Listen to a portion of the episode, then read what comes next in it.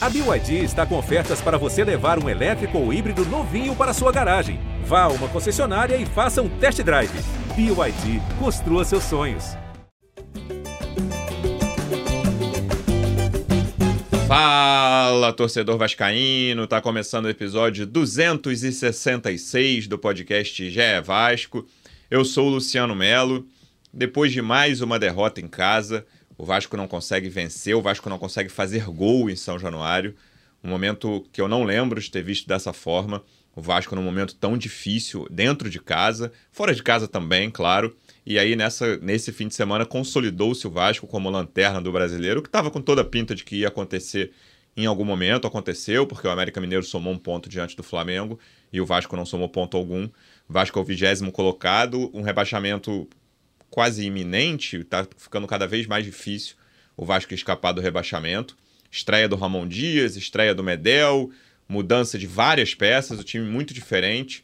Chegou até alguns bons minutos, algumas boas chances, mas o que não mudou foi que o Vasco perdeu, que o Vasco, assim que é ameaçado, quase sempre leva o gol. Os outros times têm muita facilidade de vazar o gol do Vasco. Vamos debater isso, vamos debater a janela. Tem muita coisa acontecendo, muito jogador chegando, ou podendo chegar, ou não chegando. As, algumas saídas foram confirmadas. Estou recebendo aqui um dos repórteres que cobrem o dia a dia do Vasco no G E. Como é que você tá, Tébaro Schmidt? Seja bem-vindo. Como é que você tá, Luciano? Tudo certo? Um abraço de uma vez pro, pro João aí, para todos os torcedores vascaínos ligados na transmissão ao vivo, para todo mundo que tá ouvindo o podcast depois. É, cara, é isso, assim, é, era essa tomada do Vasco da, na, na lanterna, assim, da última posição do campeonato, ela tava cada vez mais iminente, né? Parecia que era questão de tempo, assim, pelo futebol que o Vasco estava mostrando. É, talvez a chegada do Ramón Díaz alimentou um pouquinho a esperança de que alguma coisa pudesse mudar até curto prazo já, para essa partida contra o Atlético Paranaense. E, enfim, pelas reações, pelo que a gente pôde ver, assim, até comentou-se que é, deu para ver talvez alguma coisa diferente ali, sabe? Enquanto o placar estava zero a zero, primeiro tempo nessa partida contra o Atlético Paranaense foi um, foi um, foi um jogo mais equilibrado. Até o início do segundo tempo, assim, o Vasco teve boas chances. O melhor momento do jogo do Vasco foi até o início do segundo tempo. Isso. Então, teve, teve algumas chances, mas aí é isso. Tomou o gol e aí já desestabiliza e logo depois toma o segundo. A gente sabe que quando o Vasco sofre um gol, é, dificilmente consegue virar. E aí, por, por, por uma questão de fatores, assim, né? Principalmente o psicológico. E é isso. Mais uma derrota. O Vasco assumiu a lanterna do campeonato. Durante a coletiva, o Ramon falou bastante sobre necessidade de reforço, Sim. é o que a gente vai falar um pouquinho aqui. E vamos lá, vamos gravar esse episódio aí. É, e tem uma, uma galera falando em evolução, eu tenho minhas dúvidas, eu vou debater sobre isso aqui. Acho que foi um jogo parecido com quase todos os jogos do Vasco em casa, no Brasileiro, com algumas poucas exceções, mas não vi grande diferença em relação ao time do Barbieri, ao time do William. E aí, para saber disso, estou com o nosso segundo convidado, representante do Vasco no projeto A Voz da Torcida, do canal Portão nove no YouTube. Como é que você está, João Almirante? Seja bem-vindo. Fala, Luciano. Fala, Tébaro. Vivendo mais um dia de pesadelo com o Vasco. Aliás, eu acho que nem nos piores pesadelos a gente poderia imaginar uma campanha tão ruim nesse Campeonato Brasileiro. É claro que sabíamos que o elenco tinha suas fragilidades, mas esse desempenho tão sofrível assim... É, ainda me espanta, né? Acho que o Vasco poderia ter feito coisa melhor, mas não fez, tem aí nove pontos, conduz uma campanha vergonhosa, né? Não, não está exatamente consolidado na lanterna, porque tem um jogo a menos, é um confronto direto contra o América, mas ainda assim numa situação constrangedora no campeonato, é, eu diria, é o Vasco do, dos times aí, eu tenho visto alguns outros jogos, é sem dúvida o que joga o pior futebol e, portanto, ocupa merecidamente a posição de lanterna. Sobre o jogo de ontem, acho que concordo com o que você disse, Luciano, é um jogo parecido com outros que o Vasco teve em São Januário, jogo em que conseguíamos até fazer ali um equilíbrio contra um bom time, que é o time do Atlético Paranaense. Tivemos a nossa chance, a, a melhor grande chance do jogo até o gol do Atlético Paranaense. Tinha sido do Vasco ali no princípio do segundo tempo, uma cabeçada totalmente livre do Figueiredo, que ele não consegue aproveitar. O Vasco mais uma vez esbarra na sua incapacidade de, de finalizar, né? Na sua incapacidade de, de mudar o placar quando está em superioridade na partida. E aí o Atlético precisou de um contra-ataque para abrir a porteira. Cinco minutos depois, depois de uma pisada na bola do Puma, constrangedora também, é, acaba originando o contra-ataque que, que gera o pênalti, um pênalti absolutamente infantil do Zé Vitor. E, bom, só o fato do Zé Vitor jogar já é, já é uma evidência das falhas claras de planejamento do Vasco, um garoto que veio aí da base, fez o pênalti, dois a zero para o Atlético Paranaense, que é exemplo de Cruzeiro, é exemplo de Goiás, é exemplo de Santos. Não precisou jogar grande coisa em São Januário para sair com três pontos e, e de forma tranquila até, né? Sem correr grandes riscos. O Vasco, o Vasco entrou em campo ontem, Tébaro, com cinco jogadores que estavam no elenco do ano passado. Os dois zagueiros, Miranda e Zé Vitor, o Zé Gabriel e o Peck e o Figueiredo. E o que é mais incrível disso tudo é que desses cinco... Só um era a titular absoluto na Série B, que o era o Peck. Era aproveitado, né? O Figueiredo jogava com bastante frequência, mas os dois zagueiros, tudo bem que o Miranda teve uma boa, suspe... boa né? uma longa suspensão por doping, e o Zé Vitor e o Zé Gabriel estavam à disposição o tempo inteiro, o Figueiredo também, mas quatro jogadores que não eram titulares da Série B, cara. É, isso mostra muito essa questão do planejamento. E aí você olhava as escalações...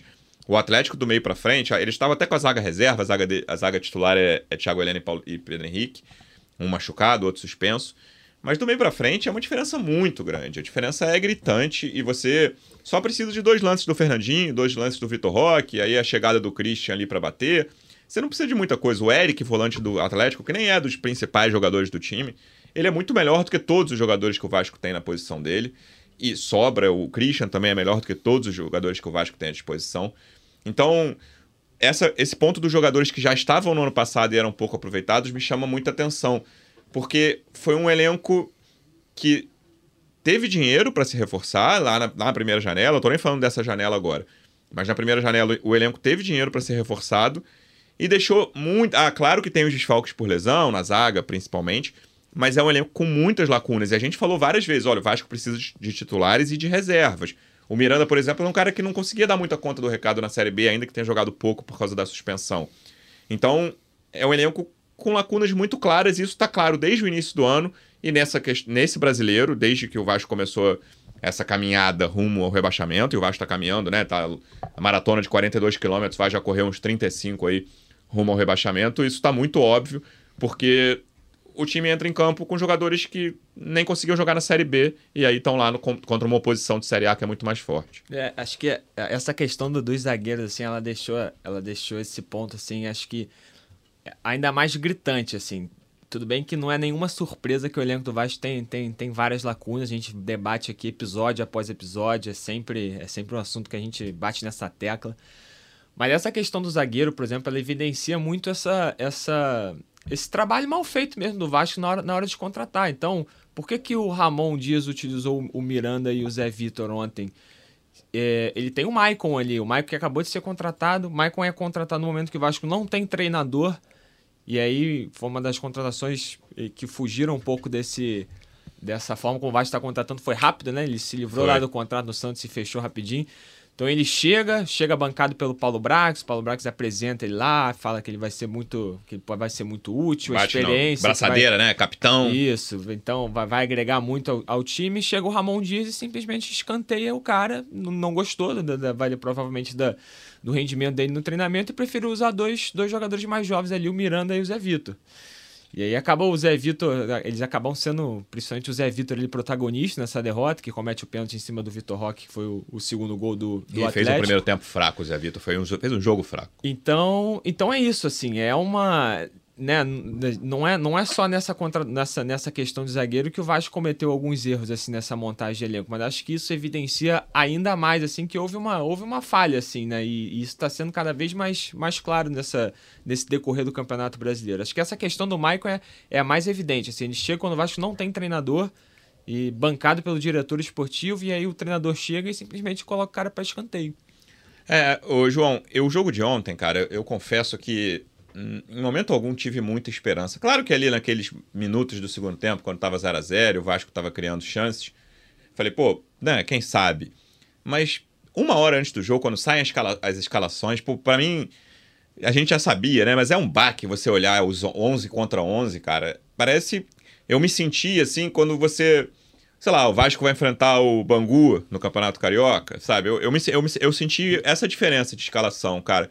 Porque o Fernandinho, o Vitor Roque principalmente, são dois caras que, assim, sobram muito no futebol brasileiro. E mesmo com desfalques, o Bento é um excelente goleiro, mas eu acho o Eric muito bom volante, falei dele aqui, o Christian, o Vitor Bueno que é reserva, o Canobi eu acho um jogador mais ou menos, mas uhum. é um time que sobra em relação ao Vasco. Então, você olha e pensa, pô, cara, o Vasco vai ter chances, sempre tem, e é muito possível que quem estiver lá na frente desperdice essas chances, que foi o que aconteceu e que tem acontecido com vários jogadores, não só com o Figueiredo. E o Atlético, a chance de desperdiçar, desperdiçar a chance é muito menor, porque o time é muito melhor. Isso está acontecendo direto, cara. Eu, eu não vi essa, essa evolução toda, de verdade. Vasco uhum. teve chances contra o Goiás, Vasco teve chances em vários jogos, próprio Cruzeiro, Cuiabá, que foi um jogo horroroso, o Vasco ganhou. O, o primeiro tempo de ontem lembrou muito do Cuiabá para mim, um jogo fraquíssimo, sem chance para os dois lados. Mas a falta de qualidade técnica é decisiva para todos esses maus resultados e vai continuar sendo, enquanto o elenco não for muito reforçado e faltam nove dias de janela e não teve nem de perto ainda o reforço que o Vasco precisa para tentar fugir do rebaixamento. É, pois é, acho que os, os prognósticos para a partida de ontem eram os piores possíveis, né? A gente, como você bem apontou, olha a escalação dos dois times, olha a escalação principalmente do Vasco, com, como você bem apontou também, com reservas do time da Série B. O Vasco dispensou jogadores que eram titulares na Série B, né? Porque, enfim, acho que ele, a gente esperava, claro, uma reformulação profunda do elenco, mas acabou ficando com jogadores reservas que hoje são os titulares na Série A, nessa situação de dificuldade que a gente se encontra. É, então, os prognósticos eram terríveis e, e até por isso, cara... É, eu me, decepcion... me decepcionei, né? Eu achei a atuação do Atlético Paranaense até decepcionante, né? Eu pensei que seria até um, um jogo mais fácil para o Atlético Paranaense do que vinha sendo. E aí, como o jogo estava ruim, eu fiquei até com uma expectativa. Bom, de repente, encaixa uma bolinha ali, faz um gol e a coisa muda. Porque até o momento do gol, o Atlético Paranaense fazia muito pouco no jogo, né? O Vasco, como a gente já comentou aqui, viveu ali... É, no, nos minutos iniciais do segundo tempo, seus melhores momentos na partida. Teve uma ou outra, duas, três situações de gol, uma muito clara com o Figueiredo, poderia ter aberto o placar, talvez se fosse um centroavante com um pouquinho mais de qualidade ali, a gente teria aberto o placar e o jogo poderia ter tido uma outra história, mas é isso, esbarra nessa limitação. Eu também acho que não dá para perceber grandes mudanças assim, né?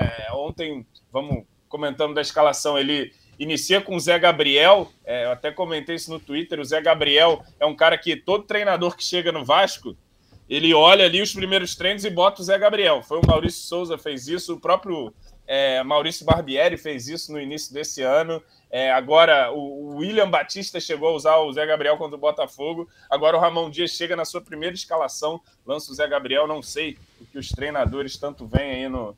No, cara, no Zé o que Gabriel. A gente ouve é que ele, cara, ele é um cara bem esforçado nos treinos, assim, isso é verdade, assim, é, que é um cara que, ser, por né? mais que não esteja sendo utilizado, assim, é um cara que faz o que, o que pedem ali, esses são os relatos é. que a gente ouve, né? A gente, a gente sabe que tem, muitas vezes tem um jogador que não está sendo utilizado e aí fica meio de, de, de enfim, dando migué é. no treino ali, ele é um cara que pelo menos se esforça nos treinos, vai ver, isso só ajuda a explicar, né? É, e aí ele, dentro... Ele... Fala, João.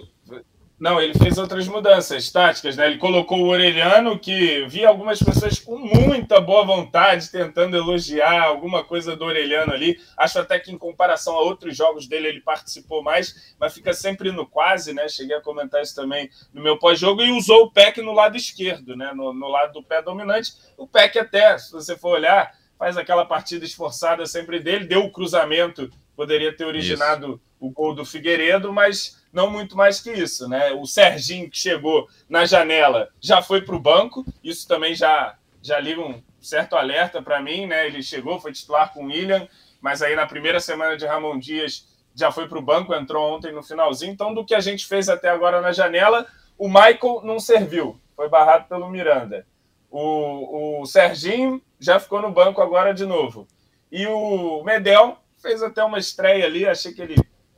Passou batido em alguns lances ali, mas me pareceu dar uma outra presença, tá um pouco sem ritmo, acredito eu. Creio que pode ajudar, mas não é jogador também para mudar o patamar. Então, assim, é, a gente, como você também bem observou, tem nove dias aí de janela e até, até agora chegaram esses jogadores, dois que já ficaram no banco aí, Medel jogou. A gente tem algumas especulações, tem o Praxedes possivelmente chegando, que não muda o nível do elenco do Vasco. Tem Jefferson, o, o... lateral, não muda o, o, o nível do elenco. Paulinho não de Paula, ao que tudo indica, não muda o nível do elenco. São jogadores que estão certos e ainda não foram anunciados. Paulinho Paula, que inicialmente eu pensei que era um jogador criado por inteligência artificial ach... e tudo. Eu achei que era pilha, cara. Me mandaram no WhatsApp assim, pô, sonha, é, sonhou com Carrascal e vai ficar com Paulinho de Paula. Aí eu falei, ah, pô, sei lá, Benito de Paula. Eu achei que era uma parada, que era uma pilha, assim, quando eu recebi no WhatsApp. Pois é, mas tá aí o Paulinho Paula. E tem a possibilidade também do Sebastião Ferreira, um atacante paraguaio, né? Paraguaio ele? É paraguaio? Não sei se é paraguaio. É isso, mas... é isso, paraguaio.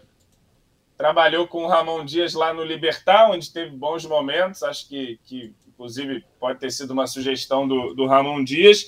Creio que pode melhorar, né? Para quem tem Figueiredo centroavante, que ontem finalmente também foi testado como centroavante. Finalmente, é, se foi uma coisa boa? Não, final, alguém, a gente sempre falava disso, o homem foi lá e botou o Figueiredo lá, não deu muito certo, mas é, acredito que esse, esse cara pode contribuir, assim como o Michael Santos.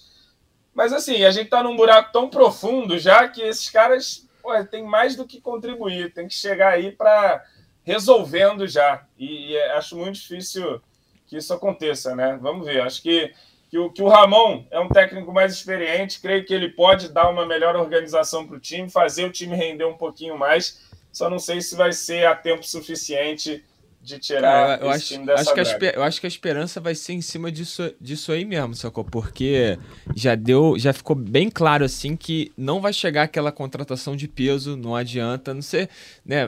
O Vasco fez uma proposta pelo Carrascal, talvez se o Carrascal chegue, é, o que até o momento é difícil, uma negociação complicada, beleza, acho que é um cara, não sei se vocês concordam, que mudaria um pouquinho o nível. Um cara, beleza, com experiência e tal.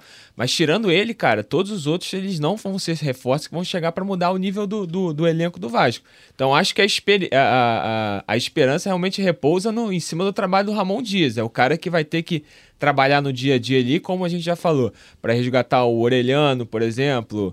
né, Gabriel Peck, esses caras assim, para tirar um pouquinho mais de futebol deles para que o Vasco possa, possa reagir no campeonato. Acho que a esperança é, mu é muito mais em cima do Ramón Díaz do que, do que dos reforços que vão chegar, na minha opinião. A gente passou meses, desde, desde o início do Brasileiro, falando da data de três de julho, que era quando abria a janela, né? E a gente está no dia vinte e quatro de julho, vinte e um dias depois, o Vasco jogou vinte e um dias de janela no lixo, isso dá para cravar. Ainda faltam nove dias aí, quem sabe, a gente não sabe ainda exatamente o que, é que o Vasco vai fazer, mas dá para cravar. O Vasco jogou vinte e um dias de janela no lixo, porque até agora chegaram três jogadores, dois, como o João falou, já foram preteridos. O Maicon, né, joga um garoto, o Miranda, mas na direita ali, e o Zé Vitor na esquerda, e não joga o Maicon. O Serginho, ele prefere, ele, Ramón Díaz, prefere colocar três jovens, aqui até o Orellano é jovem, três jovens na frente, Orellano, Peck, Figueiredo e o Serginho só entra aos quarenta do segundo tempo, não é nem a primeira opção ali de frente, o Rayan entrou antes, que, antes dele. Então, claramente, o treinador não gostou, do, pelo menos da primeira impressão que viu desses dois reforços. E aí entra o, só o Medel, que ali eu achei, achei o começo do Medel muito fraco, muito mal. Perdeu duas bolas, deu uns combates nada a ver, mas depois achei que ele melhorou um pouco. Apesar dele ser um dos caras que poderiam ter voltado ali pra, no primeiro gol. Até o Christian, no início da jogada, o cara que faz o gol tá com ele. Mas acho que é menos culpa dele. Depois desse, desses péssimos vinte primeiros minutos, acho que ele melhorou um pouco. Mas nada demais também, é um, acho que vai evoluir, mas é um, o Vasco, João, no, na situação que estava, e a gente falou isso várias vezes, e a diretoria do Vasco falou, não, a gente precisa ter, ser assertivo, corrigir rota na próxima janela, já foram, né, dois terços aí da, da última janela, a última chance que o Vasco tem de reforçar, e o Vasco jogou esse tempo no lixo. Pois é, é a gente segue aí, ainda tem alguns dias, né, para se concretizar algumas negociações. Mas, enfim, até chegaram esses jogadores, Paulinho, Paula e o, e o Sebastião, que ninguém tinha especulado, né? Surgiram meio que já um, Sim. contratados. Talvez o Vasco consiga, nessa última semana, é, trazer outros jogadores. Eu lembro que no último podcast você chegou a, a dizer que acreditava em volume de jogadores, né? Uhum. Talvez a gente tenha esse volume mesmo, é, mas a qualidade segue, segue faltando. E, e sem qualidade vai ser muito difícil. Como eu disse ali, os jogadores é, especulados para ataque, o Sebastião que está fechado e o Michael Santos, eu acho que são superiores ao que a gente tem aqui, Sim. né? Pelo, assim, a, primeira, a primeira impressão, podem ajudar. O Sebastião é um cara que trabalhou com o Ramón Díaz, é, viveu os seus melhores momentos na carreira sob o comando do Ramón Díaz, É um cara que o treinador conhece, que o cara conhece o treinador, sabe as maneiras que ele gosta de jogar. Vamos ver aí se, se ajuda, mas é, é uma janela muito fraca, né? Primeiro que é, é uma janela para corrigir a rota, não se esperava que a rota fosse tão trágica quanto é, e agora os responsáveis por corrigir essa rota também não vão mostrando nem competência e nem a velocidade, né, para fazer esse trabalho de correção de rota. A gente continua seguindo para o abismo e, e, e desde que a janela abriu, a gente teve em campo aí o Maicon, o Medel e o Serginho. Repetindo aqui, Serginho e Maicon já viraram opções no banco de reservas do Vasco. Então, é, praticamente nada mudou, nenhuma rota foi corrigida. É, o futuro que estava intacto não, não está mais, já, já, já foi comprometido. E em relação ao comando de ataque, especificamente, Tébaro, ainda perdeu o Pedro Raul e o Egnaldo, né? Que vinham mal, o Egnaldo até jogando pouco em termos de quantidade, o Pedro Raul era ou titular ou a primeira opção ali, estava muito mal. E hoje o Vasco, centroavante, você olhava ontem as, as opções que o Vasco tinha, que o Ramón Díaz tinha, eram o Figueiredo, que voltando a jogar ali, que só jogou na base, teve algumas outras chances de centroavante no profissional, mas bem poucas. O Rayan, que nem é exatamente centroavante também, mas o garoto que pode jogar ali. Vasco simplesmente não tinha opções para o comando de ataque. É, imagino o quanto deve ser desesperador até para o Ramón Díaz ali, não olhar ali o Atlético vencendo por um a zero e aí, cara, não tenho nem opção de ataque direito para colocar. Já comecei, eu já comecei o jogo com um centroavante que, tudo bem, é, o Figueiredo ele é centroavante de origem, né? Ele, ele jogou a base toda como centroavante, mas desde que subiu não vinha sendo utilizado como centroavante, né? Então não deixa de ser uma aposta ali, uma, uma experiência. E, enfim, o Figueiredo que, que acabou perdendo principalmente esses dois gols de cabeça. Eu queria falar um pouquinho dele porque é, é, já, já deu pra até observar em alguns outros jogos assim que ele é um bom cabeceador, cara. Eu, pelo menos, já tinha observado isso, assim.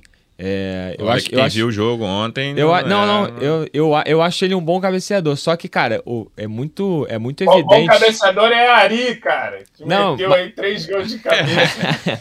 Mas é muito Ela evidente. É boa cabeceadora. É muito evidente que o Figueiredo ele é, ele, ele é muito afobado, cara. Então tu vê que ele lamenta demais na hora que perde. É um cara que tá com uma, com uma pressão muito em cima dele ali, principalmente ontem, quando foi escalado como, como camisa nove. Então ele, ele é um cara que, enquanto não conseguir dosar um pouco essa dose de desespero dele, de afobação, ele não vai conseguir render o quanto que ele, o quanto que ele pode.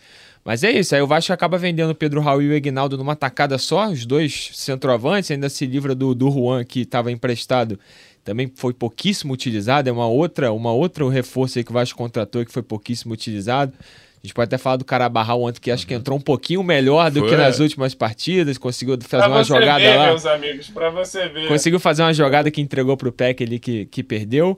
Mas, assim, são duas, são duas vendas também, tanto a do Pedro Raul quanto a do Egnaldo, que acho que também dão, dão, dão um gás pro Vasco no mercado, né? Então, o Pedro Raul, por exemplo, a primeira parcela já entra essa semana e com certeza o Vasco vai usar, se não todo, mas parte desse dinheiro para contratar reforço também, tanto o dinheiro do Pedro Raul quanto o dinheiro do Egnaldo. Não sei se vocês concordam, mas acho que com relação a valores, foram duas boas vendas, o Egnaldo por quatro milhões, o, o Pedro Raul acabou lucrando muito em cima. Mas é isso, aí você se livra dos dois, dos dois principais centroavantes ali, do três, né, incluindo o Juan ali, e vai para uma partida contra o Atlético Paranaense sem nenhuma, sem praticamente nenhuma opção de camisa nove. Então, mais um, mais um erro de, no mínimo um erro de planejamento aí do Vasco nessa, no meio dessa janela, sabe? E aí, falando das opções do jogo de ontem, João, eu discordo frontalmente de algumas opções que o Ramón Díaz fez de escalação, cara. É, acho que o time ficou menos vulnerável, mas também tem vários jogos em que o Vasco não é vulnerável no campeonato. Ele teve, né, a vulnerabilidade máxima no primeiro tempo contra o Flamengo. Mas teve muito jogo aí, eu falei aqui do Cruzeiro e do Goiás. Cruzeiro, Goiás, Cuiabá, Santos, vários jogos que o Vasco é pouquíssimo ameaçado. Ontem foi o caso também. Mas, pra mim, é muito claro, assim, pelo menos três, é, sei lá, duas... O Marlon tem que jogar no Zé Gabriel, pra mim. Não tem muito o que fazer em relação a isso. Eu entendo o que vocês falaram sobre o Zé Gabriel, mas teve um momento ali no primeiro tempo que tava me dando agonia de pensar que o Marlon tava no banco. Eu sei que o Marlon fez vários jogos ruins pelo Vasco esse ano. Também não entrou muito bem ontem, é, não. E, mas existe uma diferença considerável de qualidade entre o Marlon e o Zé Gabriel. Na frente, na minha opinião, mesmo com pouquíssimos jogos ali, os dois têm pouquíssimos jogos ali, o Rayan mostrou mais que o Figueiredo e eu vi muito boa vontade também com, com o Figueiredo centroavante antes do jogo. E aí, eu, eu, eu falar aqui em engenheiro de obra pronta, mas eu comentei com várias pessoas próximas que eu não gosto da ideia, que eu acho que eu não, assim, eu acho que o Figueiredo não é um cara para ser titular na Série A seja qual for a posição dele. Eu sei que ele, a base toda dele foi como centroavante, mas eu não gosto da ideia. Acho um cara que é confuso, ele finaliza bem, mas ele não é um cara tranquilo na frente do gol, mesmo com a cabeça ou com o pé. É diferente ali de, de um centroavante clássico. Eu, o que ele tem mais ali, pra mim, que ele podia fazer numa Série A é a força física. E aí acaba sendo ele podendo fazer mais isso como ponta do que como centroavante. E ele não é um grande ponta também pra Série A. Também. Mas eu não, eu não acredito no Figueiredo centroavante pra Série A. Eu acho que o Rayan tá mais pronto, na minha opinião. É mais um erro, claro. O Rayan teria que ter, ter sido colocado no lugar do Figueiredo. E ele demorou muito pra tirar o Figueiredo. Quando o jogo tava zero a zero ainda. Depois, quando tava um a zero, já tava na cara que o Figueiredo não tava funcionando. E tava só perdendo a confiança, perdendo a confiança. Ele demorou muito a tirar. Só tirou os quarenta quando entrou o Serginho. E na minha opinião também, Orellano e Peck juntos não funcionam, cara. O Peck ficou sumido, o primeiro tempo foi muito de Orellano, mas também concordo com o João quando ele analisou a boa vontade pra, em relação às análises com o Orellano.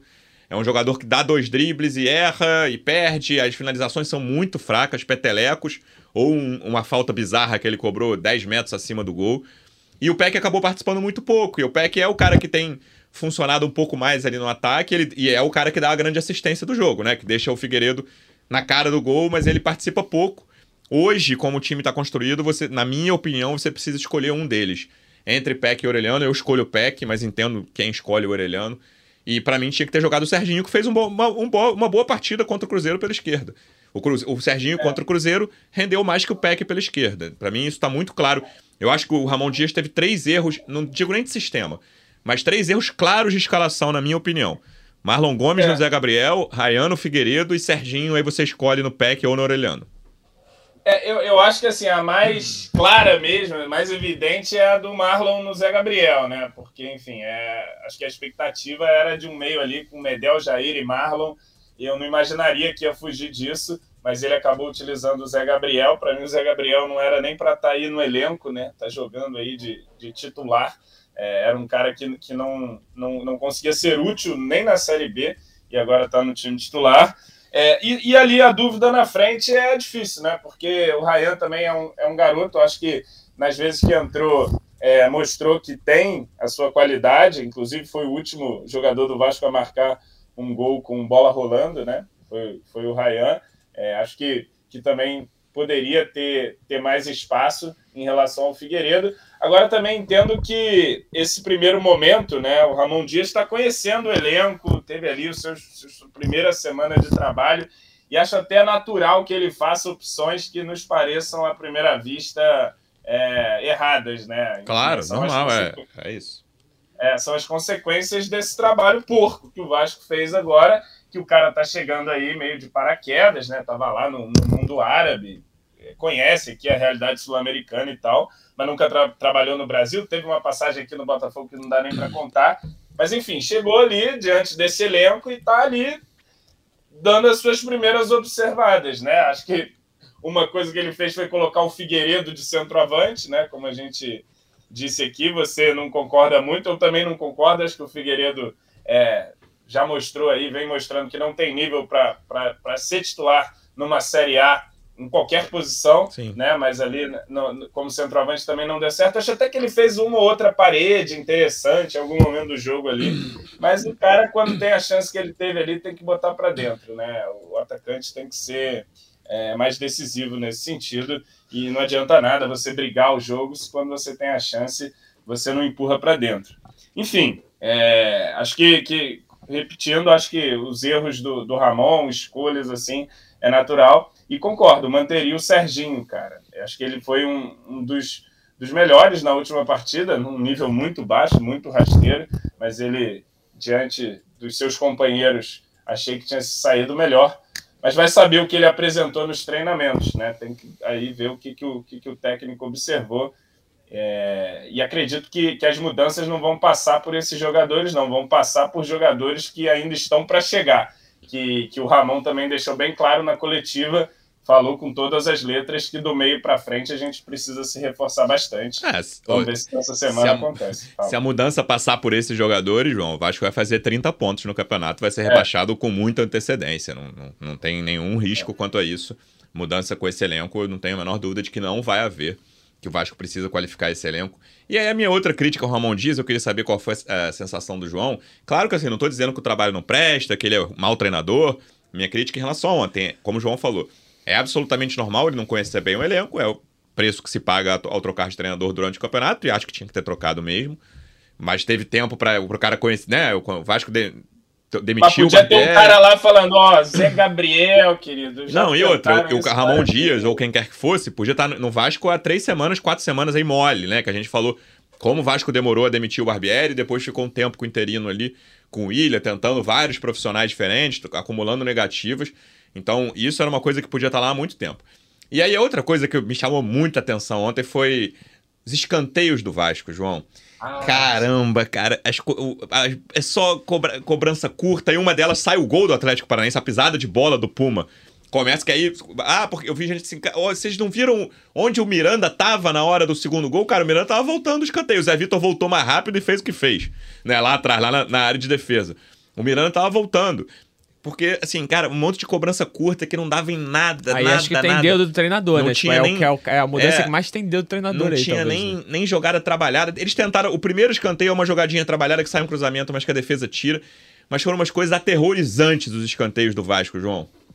Tem que voltar aquele malandro lá que era o especialista em bolas paradas. Esqueci o nome dele, é. Alex Chapman, né? Acho que era ele mesmo. É, o filho... Cara, foi realmente desesperador isso, né? Porque... E, é, e assim, é, é desesperador, porque você vê que muitas vezes os times fracos, eles têm alguma arma. Às vezes uma bola parada, um escanteio, o Vasco nem isso tem, né? Se bem que também nos últimos jogos, os escanteios para o Vasco, mesmo eles sendo cobrados na área, também são totalmente improdutivos, né? Acho que o último gol de escanteio que o Vasco fez foi no Campeonato Carioca, é, na semifinal. Enfim, não tem bons cobradores e não tem bons cabeceadores.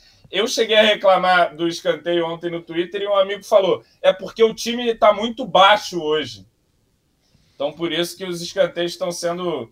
É, não estão não sendo jogados na área. Mas, enfim, a, a, as cobranças de escanteio ali para trás não estavam resultando em absolutamente nada. E como você bem apontou, se não foi numa cobrança direta que a gente sofreu um contra-ataque, foi cobrando o escanteio para trás, a gente também conseguiu sofrer um contra-ataque, sofrer um gol dessa maneira. Olha, não tem muito o que dizer não, cara. É desesperador ver o Vasco jogar. E tem, é um, joga tem um jogador especificamente, a gente acabou de falar da, do, da pisada de bola dele, Tébaro, que começou bem o ano, mas defensivamente, desde o início, o Puma Rodrigues é um jogador que deixa muito a desejar, né, cara? E ontem, nos dois lances, e aí nem é ofensivamente, nem, é, nem, nem são falhas defensivas dele, porque foram momentos em que o Vasco tava com a bola. O primeiro gol do Atlético começa num passe forçado do Puma pro Figueiredo, aí o Figueiredo perde a disputa pro zagueiro, o, o Atlético Paranaense sai. E o segundo começa na pisada de bola bizonha dele ali.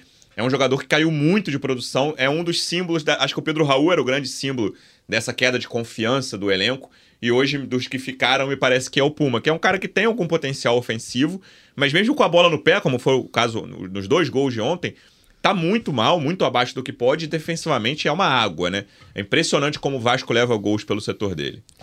É, cara, eu, eu ouvi um amigo uma vez definindo e acho que é a melhor definição, assim, a impressão é que o Puma tem um momento que alguém desliga o sistema dele ali e ele reinicia no meio da partida, sabe, porque ele dá umas desligadas no meio do jogo que são realmente difíceis de entender, assim, já aconteceu várias vezes, principalmente questão de o cara passa nas costas dele e não acompanha, ele dá uma cochilada, isso já aconteceu várias vezes, eu lembro uhum. em específico do jogo contra o Santos, por exemplo, que o gol saiu ali pra, pelo lado dele, e outros vários gols que o Vasco tomou no Campeonato Brasileiro saíram ali pelo lado dele, e ontem teve esses dois lances, né, não foi nem na defesa, né, é, de fato ali, o Vasco estava com a, com a bola no ataque, mas ele dá uma... Dá uma pisada bizonha ali, gera todo o contra-ataque do Atlético Paranaense. É um cara que, ofensivamente, ele oferece, ele oferece bastante, tanto é que no contra Atlético Paranaense mesmo, ele mostra que tem um lance que ele quase faz o gol, que ele dá o corte Foi. do cara ali. É, é um cara que tem um, tem um bom chute de, de fora da área, já até fez gol assim quando, no clássico contra o Flamengo no Campeonato Carioca. Então ele tem algumas valências interessantes, assim, acho que não é à toa que ele é, que ele é com frequência convocado para a seleção uruguaia. Mas ele, defensivamente, a gente tá até vendo, tá passando aqui esse, esse lance do, do primeiro gol, que ele se livra da bola. E assim, Isso. a gente aprende, cara, na escolinha, No fraldinha que você... Ali, né? Não, você não pode se livrar da bola e jogar no meio, assim. Se você vai se livrar, joga lá pra frente, joga mais pra lateral e simplesmente joga a bola no meio, entrega de bandeja pro Atlético Paranaense armar esse contra-ataque. Então esse é só um, um dos lances em que... em que fica muito evidente, assim, que, cara, não sei, o nível dele cai de repente, e aí quando vai ver, o Vasco já tá perdendo por um a zero por, por culpa dele, assim. É um cara que eu concordo contigo, acho que tá devendo muito, assim, no Vasco. É, em relação a... Você já comentou rapidamente, João, mas queria te ouvir falar um pouco mais sobre a estreia do Medel. O que, qual foi o teu balanço ali? O que, que você achou? Cara, eu, você disse que achou o comecinho dele muito ruim. Eu uhum. achei o comecinho, comecinho mesmo, cinco minutos. Aham. Uhum. Eu até cheguei a comentar. Acho que ele vai dar um gás ali. É um cara que, que não tem medo da bola, pelo menos, Sim. né? Alguém que pede a bola ali por dentro e tal, tenta dar um, um passe para frente. Ele deu dois ou três, mas ele também ele ganhou duas fogueiras ali do Léo Jardim, que ele domina mal e perde ali é, na, na, na frente da área, né? Que geram até lances que poderiam ter sido mais perigosos, mas que o Atlético não consegue aproveitar. Mas tem que ver mais, né? Sem, sem dúvida é um cara com, com mais experiência. Ele chegou, deu uns carrinhos ontem, fez umas faltas. Acho que, de, de, acho que estatisticamente ele até entregou alguma coisa ali em desarme e tal. É, mas é, é, é um jogador que, que não muda patamar do time, né? Pode ajudar, pode trazer uma liderança ali, pode ser um cara é, de brigar o jogo no meio-campo e tal. De, enfim, num jogo em que o Vasco, por exemplo, conseguir sair na frente... E ele, pô, dá uma segurada na cabeça da rapaziada e tal. Acho que nesse aspecto ele pode contribuir bastante. Agora, tecnicamente, para a coletividade do time, vamos observar um pouquinho mais. Agora, tem que ser titular, né? Chegou aí, meteu a braçadeira de capitão e tem que jogar e não tem muito para onde o Vasco correr, não. É, então vamos falar de reforços, Tébora. Acho que muito, grande parte dos torcedores do Vasco hoje quer saber quem chega, quem não chega... Desde o nosso último episódio, que a gente gravou na quarta, surgiram esses nomes. O Praxedes já tinha surgido, mas tá tudo certo, né? Ficou tudo certo. O Jefferson já estava certo. Então, Jefferson e Praxedes são o quarto e o quinto reforços, que o Vasco ainda não anunciou. E aí, na sexta-noite, surgiram mais dois nomes, né? Com, com força. O Paulinho de Paula... Depois a gente vai ver como que ele prefere ser chamado Paulinho só. Paulinho de Paula, Paulinho Paula. Isso pra mim ainda não tá claro. E o Sebastião Ferreira. Paulinho de Paula tudo certo, Sebastião Ferreira também quase tudo certo, vão se reforço. O Paulinho é um cara mais camisa oito do que camisa dez, meio campista. Me falaram que o posicionamento é meio parecido com o que o Eduardo do Botafogo faz, não estou falando comparação de qualidade. E o Sebastião Ferreira é um centroavante que trabalhou com o Ramón Díaz no Libertad e está no Houston Dynamo da M L S. Além disso, acho que as duas, os dois grandes nomes que a torcida está com esperanças são... O Carrascal, colombiano do C S K A, meia, esse meia clássico. E o Michael Santos, que o João já citou também, o centroavante do Tajeres, artilheiro do Campeonato Argentino. Me parece que a negociação do Michael Santos é um pouco mais simples que a do Carrascal, mas nenhuma das duas é simples, né? É isso. Então, assim, esses, esses três primeiros nomes aí, né? Jefferson, Paulinho e Praxedes. Os três já estão no Rio, já estão naquela fase de... exames médicos, o Praxedes vai até estar lá no C T agora, nesse momento, fazendo, fazendo exames. Agora são meio-dia e quarenta e seis, então uhum. não, não sei se vai assinar, provavelmente não vai assinar hoje, mas a tendência, né, a expectativa é que eles sejam anunciados e apresentados ao longo dessa semana, esses três jogadores. O Sebastião Ferreira é um cara que ainda não, não tá certo, mas tá muito bem encaminhado, então acho que a negociação ela tende a ser concluída aí nos próximos dias também, mas diferente desses três primeiros que a gente citou, ainda não é certo, mas tá bem, tá bem encaminhado. E, o, e aí tem esses dois, cara, o Michael e o Carrascal. Acho que o, o Michael pesa a favor do, do Vasco a questão de... dele querer muito vir, vir pro, pro Vasco, né, pra, pro futebol brasileiro. Ele gostou da proposta, gostou da, da, desse desafio, assim, essa informação que a gente tem. E o Talheres também parece que não tá, não tá dificultando, assim, apesar do cara ser o principal jogador uhum. lá, de ser artilheiro... Tá, eles tá... querem dinheiro, né? Isso, é isso. Então, é, agradou é, financeiramente ao Talheres, então eles não estão eles não estão criando nenhum empecilho, assim. Então, parece que tá, tá perto de um, de um acordo. O Carrascal já é, já é diferente, cara. O Carrascal já é, é um jogador é, mais jovem, que é frequentemente é, convocado para a seleção colombiana, e ele tem um contrato mais longo lá com o C S K A também. Então, e o Vasco também não é o único clube interessado nele. Tem principalmente, né, segundo a imprensa internacional lá, o principal concorrente do Vasco é o P A O K da Grécia. Então esse acho que ainda, o Vasco ainda vai ter que sentar, vai ter que sentar nesses nove dias aí para definir condições, ver o que, que ele consegue oferecer aí. Não sei se, que, se provavelmente com essa venda do Ignaldo, por exemplo, se o Vasco consegue subir essa, essa, essa proposta, mas são esses dois jogadores ainda são, enfim, são jogadores que podem chegar, mas se a gente fosse dizer hoje assim, qual é o mais provável de chegar, o Michael ou o Carrascal, eu diria que é, que é o Michael. Mas é como a gente estava falando aqui, também não vai ser o cara que vai chegar e vai mudar o, o Vasco de patamar, assim, acho que a, a contratação do Carrascal ela seria bem mais relevante, assim, mas o Michael é um cara que tá vivendo uma baita fase lá no futebol argentino, é o melhor momento da carreira dele até, cara, tava metendo muito gol, então acho que também agregaria, e vamos ver se a gente, o que a gente tem de novidade nos próximos dias aí. É, eu tinha comentado que achava que podia chegar entre oito e dez ao todo, né, João? Já tem seis certos, o sétimo tá quase certo, que é o Sebastião Ferreira. E, cara, já tô pensando em extrapolar esses dez aí, João. Claro. É, tô pensando nisso, cara, porque me parece muito claro que o Vasco precisa contratar um zagueiro titular hoje. Não preciso... Não me... assim... é, não. E, e acho que, inclusive, era uma carência identificada, tanto que se tentou o Lyanco, né? Isso. E aí agora contrataram o Maicon... que não deu certo lá no Besiktas, né? Então é, ele voltou. Tá de bobeira aí é. o Lyanco no mercado, é. mas não sei se é, enfim, lesão ou qualquer Com... questão. Contrataram o Maicon, mas acho que, pelo menos na cabeça de ninguém, o Maicon substituiria a contratação do, do Lyanco. Mas, pelo jeito, ninguém falou mais nada de zagueiro, não se especula zagueiro. O Maicon, que foi contratado, o treinador já identificou que não serve, colocou dois garotos na frente dele. Então, é, também acho que precisa... E o lateral direito também, mas aí eu acho que não vão arrumar não, acho, cara. cara. Acho que a, gente, é. a gente vai acabar tendo que se arrumar com o que tem aí e torcer para que, que, melhorando o ataque, o Vasco melhore de uma maneira geral. Assim, consiga, por exemplo, num jogo de ontem, estava um jogo morrinha pra caramba, você vai lá, abre um a zero, você...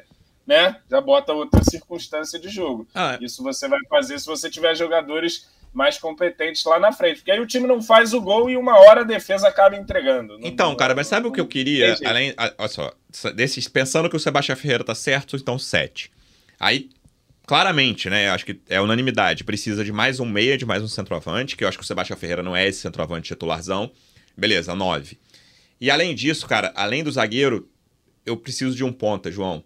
A coisa não é. tá funcionando na ponta, cara. E aí o Vasco tá com muita dificuldade, tanto na criação quanto na finalização. Eu acho que o Vasco precisa desse jogador. Ah, vai ser caro, vai ser caro, porque né, o Vasco agora tá dia vinte e quatro de julho, a janela terminando, faltam nove dias só. Tem outras prioridades? Tem. Mas esse ponta é importante, cara. O Vasco hoje tem pontas muito fracos, muito abaixo da média da Série A, e o Vasco não tá conseguindo trouxe... entregar isso. E o que trouxe o Serginho já virou banco também, né? Então, assim... É, de fato. Cara, é, eu até falei ontem à noite no Twitter, é um pacote novo pro ataque aí, cinco figurinhas e uma tem que ser brilhante ainda, que eu espero que seja o tal do Carrascal ali, mas é, é meia, dois pontas, dois atacantes, tem que ser um ataque todo novo para que a gente não dependa de Peck, Figueiredo, mais um ano, né? A gente está na metade do campeonato em dois mil e vinte e três, Peck e Figueiredo, titulares do Vasco. É quase inacreditável. Se alguém falasse isso no, no começo do ano, você ia falar que é brincadeira, né? Como assim? O Vasco virou S A F. Óbvio que não vai estar Peck, Figueiredo, titulares do Vasco. No entanto, estão aí. Peck, Figueiredo, titulares. Se, e, e o Garone, né, nosso colega, uhum. cara, se, ele estava comentando, se você somar todos os atacantes do Vasco lá, você não chega a cem gols. Como é que você vai fazer um... um time assim, é muito difícil, né? É, o elenco de frente do Vasco hoje, cara, tanto meia quanto atacante, é muito fraco. É o, é o pior da Série A, na minha opinião. E olha que tem times fracos na Série A, mas Coritiba, Cuiabá, todos eles têm pelo menos um jogador ali, o Daverson, por exemplo. Tem um jogador acima disso aí. O Daverson deve ter mais gol na carreira do que todos os do Vasco somados, né? Que você, o, jo o jogador que tinha mais gols aí, né? Que tinha essa expectativa artilheira era o Pedro Raul, que chegou aqui e não conseguia nem é. andar mais nos últimos jogos. Era brincadeira, né? O que, que você imagina de quantidade, Tébaro? Pensando no Sebastião Ferreira certo, sete. Você acha que vai ser mais um atacante, mais um meia? O que, que você imagina o Vasco buscando nesses últimos nove dias de janela? Cara, pelo, pelo que tá parecendo, assim, vamos supor que, né, com o Sebastião sete, assim, eu, eu não chutaria mais que nove, não, cara. Ou seja, eu não, eu não arriscaria... Não, eu não arriscaria, tipo, mais de... Além, além de dois reforços, sabe? Então, uhum. acho que o Vasco... ele, ele fecha com, acho que ele fecha com esse meia assim, que provavelmente que, que vai, que ainda tá, ainda tá precisando mesmo. Se não ser o Carrascal, aí vai ser um cara pior, enfim, né? Então, muita chance. Mas acho que aí o Vasco ainda, ainda busca esse meia e ainda busca o centroavante que tem grande chance de ser o Michael. Agora, eu não tô tão confiante quanto você não, cara, ainda mais, enfim, pelo Não, que, não, tudo... não é confiança em qualidade não, em quantidade, tá? Não, então, tô falando de quantidade, sim, uhum. sim, é isso. É... Eu não acho que o Vasco vai trazer grandes jogadores, não. É, a não ser que seja igual também na, igual na se, última janela que... lá. Que... E se trouxer e queimar minha língua, vai dar tudo certo, estarei feliz daqui uns meses aqui, acho é pouco isso, provável, é mas tá tudo certo. A gente não tá aqui pra ser, tá certo não, a gente tá aqui pra, tá, pra ser feliz, né? Então, mas assim, toma, também corre risco de acontecer igual na última janela lá, que acabou estendendo um pouco, e aí o Vasco foi atrás de, de, de Carabarral, de Juan, é, então esses caras é com, com, nível, com nível lá embaixo, não sei se isso vai acontecer. Mas se eu tivesse que apostar assim, acho que chegaria... Então, no total, uns nove, né? Esses sete e mais, um, mais uns dois. Um meia e um, e um centroavante. Eu não vejo nada muito diferente disso não, sacou? Impressionante, né, João? Como... Assim, eu não, não esperava de verdade esse campeonato do Vasco. E hoje, quase acabando o primeiro turno, existe muito pouca perspectiva de salvação, né? Claro que não tá rebaixado, mas a perspectiva hoje é cada vez menor. Não, é. Ali na, na ponta do lápis, na matemática... É, eu já estou fazendo contas com quarenta pontos, né? Não estou nem, nem mirando quarenta e cinco pontos, não. Estou apostando num, numa linha de corte baixa. E ainda assim, numa linha de corte baixa, a gente tem que ver o Vasco vencer, no mínimo, aí dez partidas das vinte e três que restam. Um time que venceu duas em quinze, que não marcou nenhum gol dentro de casa. Então, assim, é, precisa de um, de um aproveitamento, de uma melhora muito substancial aí, para conseguir sair desse buraco. É, é assim, a gente não tem como fazer os quarenta e cinco pontos de uma vez só, vai ter que ser jogo a jogo, e dentro dessa perspectiva, se você olha a tabela do campeonato, você vê que dois, três, três bons resultados em sequência, que é uma coisa impossível de imaginar para o Vasco, se o Vasco conseguisse fazer isso, ele se colocava de novo ali no, na, na briga, pelo menos, porque agora a gente não está nem brigando, o Vasco está... assinando aí talvez é, o rebaixamento va- é, mais vergonhoso é da história de um clube grande, né? A gente não tá nem brigando. Agora, é isso, porque os times ali de baixo têm muita dificuldade de ganhar também. Então, se você consegue duas, três vitórias ali, consegue uma sequência invicta no campeonato ali, vá, vá de cinco, seis jogos, vencendo, empatando e tal, você, de repente, consegue voltar para a briga. Mas o Vasco, que não faz nenhum gol, é muito difícil imaginar que, que vai voltar para essa briga, né? Claro que é um novo treinador, a gente está falando aqui de reforços que podem chegar, e enfim, é, agora resta torcer para que esses caras consigam, consigam melhorar, é. mas sem, sem muitas expectativas, sem muitas esperanças nessa altura. Se o Vasco tivesse um elenco médio da Série A, eu diria que o próximo jogo é um jogo com boa chance de vitória, cara, porque é port... jogo com portões fechados lá do Corinthians, é fora de casa contra o Corinthians. Se não tiver nenhum efeito suspensivo até sábado, o jogo é sábado, seis e meia. Não, tem, não vai ter torcida do Corinthians. E o Corinthians vai estar vai tá entre dois jogos de Copas, né? Pega o São Paulo essa semana pela Copa do Brasil. E na semana que vem pega o News pela Sul-Americana. Tudo bem que eles estão poupando alguns jogadores na, na Sul-Americana. Mas o Corinthians está cheio de prioridades aí. Já deu aquela fugidinha um pouquinho da zona de é. rebaixamento. Ainda está perto ali, mas não está sufocado pela zona de rebaixamento como já esteve nesse campeonato. Então era um jogo pro Vasco tentar os três pontos, que nunca consegue, né? O Vasco é muito freguês do Corinthians, mas o Corinthians é muito favorito nessa partida pelo andamento que o Vasco tá. A não ser que chegue muita gente pra, até sábado para chegar, jogar, vou vestir camisa e o Ramón Díaz mudar sete jogadores de novo, sendo que cinco são reforços. Acho... Você tem alguma dúvida de que vai ter uma atuação de gala de Matias Rojas? E a gente vai ficar, pô, por que, que não uhum. contratou o Rojas? É, é difícil, mas...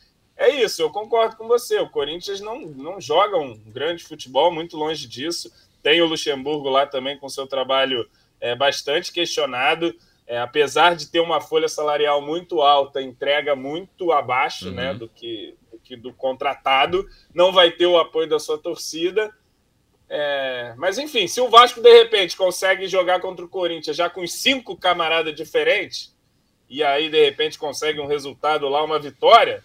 a gente volta com outro ânimo, né? Vai ter um jogo com o Grêmio em São Januário, enfim, todos os jogos são difíceis, mas esse jogo contra o Corinthians é sim um tese que poderia ser acessível para pelo menos conquistar pontos. Né? É isso. Pelo menos um empate que seja, o Corinthians está ganhando de ninguém também. É, quando Mas... o Vasco vencer um jogo, se o Vasco não já estiver matematicamente rebaixado, na próxima vitória do Vasco vai chegar um ânimo, cara. E aí vamos ver se vai ser agora, no sábado, ou daqui a quatro, daqui a cinco, daqui a duas rodadas. É, pois é, mas é, acho que, que foi tarde, né? Chegou, chegou ah, tarde. Sim, talvez, já dá para dizer tal, que chegou talvez, tarde.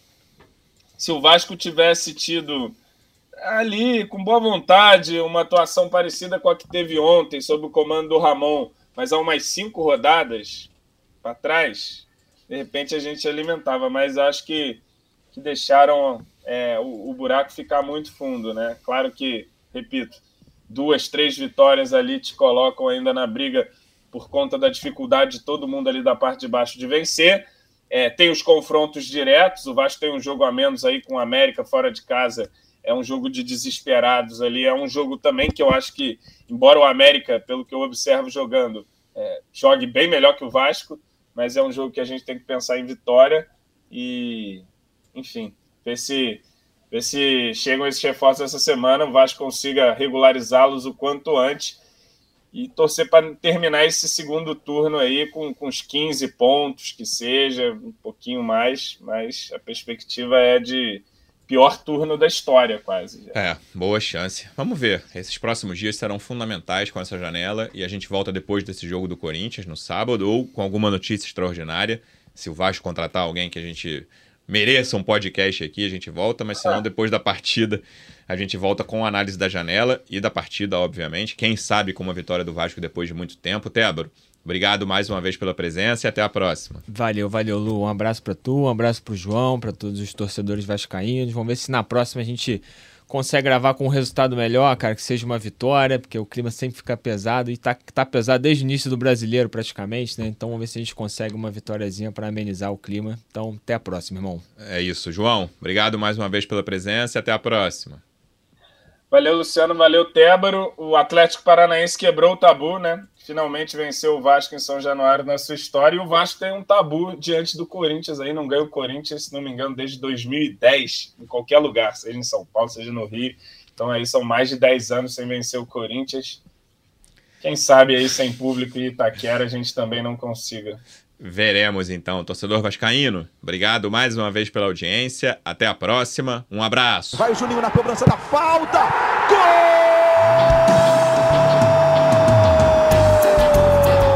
Sabe de quem? Do Vasco! Do Vascão da Gama, do Gigante da Colina. É o G E Vasco.